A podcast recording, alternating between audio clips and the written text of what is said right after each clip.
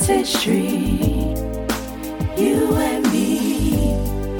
Heritage Tree, a big family.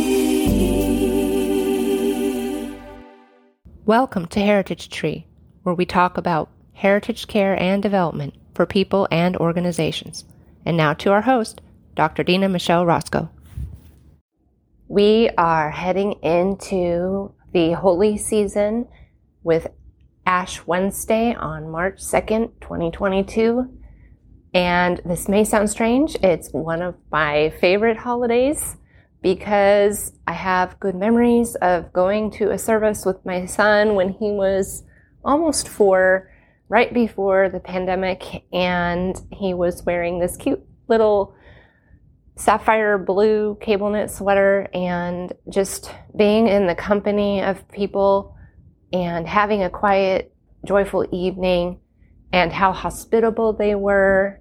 A little boy drew him a dragon picture, and we may be five to ten minutes late, but the last to leave. And we stayed and played in the nursery and ball pit and visited with the children's director and her children. And it was just a very special time. And on my way out, the stained glass window was clicked off, and I had this vague sense of foreboding. And of course, now here we are. Now, first, before we get into it, because I have some scripture readings I want to share, let's pray. Thank you, God, for this day. Thank you for your love for us. Thank you for your faithfulness and your goodness that we can trust you, Lord, even in our crises or tragedies, even in pandemia, even in the hurt and the loss and the fear and the sadness and the suffering and all the challenges that are appropriate topics to talk about on holy season as we head into Lent, Lord. What would you have us bind and loose, Lord? Please guide us in this conversation and let it be a blessing in Jesus' name. Matthew 16, 19 says, Whatever you bind on earth will be bound heaven. Whatever you loose on earth will be loosed in heaven. And there's this this tension, this feeling of if you get to a point of exhaustion in your life where you realize, and motherhood is a good place for this. I joke that it's about conservation of energy. So don't ding a mother of any of her energy energy unless you are wanting to help out or say something constructive or put a 20 spot in her tip jar instead of criticize or complain, right? Amen? Okay, so now that that's off my chest, we read in Matthew, you know, Jesus is saying this tension of binding and loosing. And definitely around the holy season, around Lent, around the time where we typically think about fasting and our mortality and that we just are. We are filled with the breath of life, like in box breathing, when you breathe in and you hold it and you exhale and then you're empty. And it's just a reminder that we exist in this moment in time and there are few things, if any, within our control except for our responsibility. And even then, we don't necessarily have a say on the outcomes. I want to read to us out of Psalm 78. And each night before bed, we read to my son, and I love reading through his International Children's Bible. It has such a sweet and childlike way of putting things. And from the Bible I'm reading today, it's the Christian Standard Version, which is also a very good, straightforward read. So, 78 Psalms verses 38 to 39. It's just talking about this kind of long litany of woe is us, you know, we have forgotten God, and, and then reminding themselves of what God historically had done for them, how He had delivered them out of slavery, and how they walked through the sea, and He made the wind blow, and how He brought the manna and the quail to feed them in the wilderness, and then how they forgot Him and rebelled against Him. And they would go back and forth in times of suffering.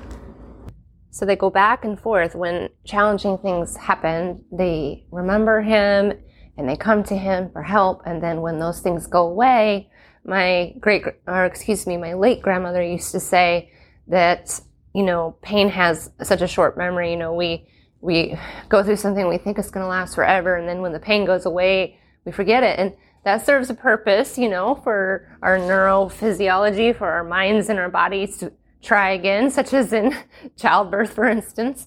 But, you know, this tendency to really go back and forth that way, it really makes me think of, it reminds me of codependency, this relationship with God that's sort of disorderly and this relationship that's dependent on our survival only, but there's no sense of, of safe, continuous, ongoing love both ways. Like, and, and the word says of God in Psalm 136, 149, so many other places, First John 3, when it talks about Jesus being sent in John 3, 16.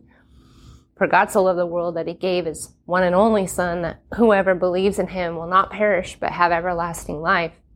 That there's this love that God has, this huge love. And if you've ever loved someone and it's not been understood or reciprocated, or maybe you're both love each other, but you're just two different people, so you don't always understand where the other is coming from or why they said or did something a certain way, and very much have this multifaceted perspective, you know, this Rashomon um, perspective where people witness and observe things differently in their reality, but that's not necessarily the truth. And here we have, starting earlier in verse 35, they remember that God was their rock, the Most High God, their Redeemer. You know, on Ash Wednesday, if you've been to a service, and if you can attend one safely in person or virtually, I encourage you to try. And there are some preachers who will have a setup outside somewhere in a park or a house where you can actually just like a drive through or a walk up prayer over you. They put ashes across either on the back of your hand or on your forehead. And it's a good reminder where that comes from in Genesis, following Adam and Eve, ashes from ashes and dust you were made into ashes and dust, you know, you return, ashes to ashes, dust to dust. It's just this memory that, you know, we are made of some pretty finite particulate matter and and this particulate matter, you know, we have that in the stars in the sky. There's made of, of dust and gas and, you know, comets that, that look amazing and they have this part- particles that show us this light, right? And when snow falls and how that gathers, and every snowflake is different, there's still a beauty in even dust. And indeed, elsewhere it says, Psalm 131 2, and please also look these up. Be sure I'm saying the right reference. Comment below if I made a mistake. But anyway, if something resonates, just um, look up in the Bible or Google it or get an app on your phone. Or if you need a, a Bible of some kind, let me know, hit me up, and we'll figure out a way to get you one. But it says, you know, he remembers your sins no more, like he covers them like snow. There, uh, excuse me, this is in Isaiah. I'm thinking of the east to west verse, but in Isaiah he says he remembers their sins no more, like though their sins be as scarlet, they're now white as snow. And that is meant as just this peaceful covering. It's more than just the color, actually. It's the sense of after a snowfall, how quiet and peaceful it is. There's no wrath. There's no judgment or fear or shame or guilt. It just is. It's just this moment, this almost pause, a different sense of time. When you're out in the snow, it does feel like time is different and it can be very calming and healing and depending on how cold you are and what your provisions are and if you know where you are at and all those things. But just all things being normal you know you're out there and it's a beautiful moment. Well it talks here in psalm 78 35 of god being a rock. So that's interesting. Just a solid rock. And jesus would use this metaphor later when he's talking about building your house on the rock not the sand that falls away, not being in a hurry, not trying to just get by, but to truly take the time to search something out and build your foundation. Psalm 127 talks about that too, that, you know, unless the Lord is building your house and looking over your city, the work can be in vain. It is in vain. And part of that is just this reality that we do have limited reach. When I was in that Blessed Ash Wednesday service, now almost, well, two years ago, and that light on the stained glass window of the rainbow cross was out, and the lights were off in the sanctuary, and we were all going home.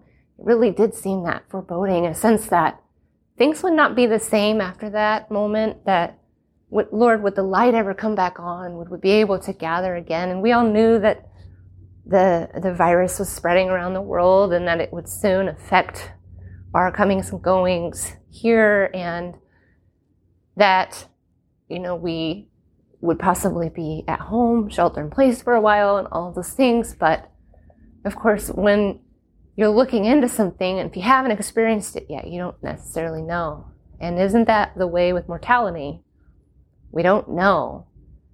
In fact, any discussion about death really is an act of faith in some way. It's both fact because we've observed it in others, but not not yet for ourselves. And we hope and pray for a long time, you know, that we can live reasonably healthy and high quality lives and bear meaningful influence and legacy for the generations and all of these wonderful things. And we also don't want death. In fact, in the Word it says God does not desire for anyone to perish, not even the wicked. Like, He doesn't want anyone to die. Death was not in His plan. And we talked in previous episodes about the two trees that were in the garden. It wasn't just the knowledge of good and evil that would tempt the first couple, it was the the tree of life was there too. And that is the one tree that will remain. Revelation 19 to 22, the tree of life that will bring healing and its leaves to the nations and fruit that rotates every month. And when you're looking at the scriptures from the major prophets to the books of 12, the 12 allegedly minor, no, they were no, they were no majors and minors. They were all suffering. They were all in it, going through these horrible, horrible times of conflict and illness and violence and just these gruesome times with, with war on the generations and, and harm on people of all ages. And isn't that what war does? Isn't that what mortality in all of its different forms does? Yet here you have in Psalm 30, excuse me, Psalm 78, verse 35, they remembered that God was their rock, the Most High God, their Redeemer. And that Redeemer, that redemption, isn't just from sin or the state of it or the, the, the consequences of it with separation and suffering. It's of the whole system itself. It's also of our home. Thank you for joining us. If you like what you heard, tip us at the link below and inquire, subscribe, and shop our merchandise label of Heritage Tree and Heritage at denamichelerosko.com and dogwoodgroup.io. Come back again when we gather around the Heritage Tree.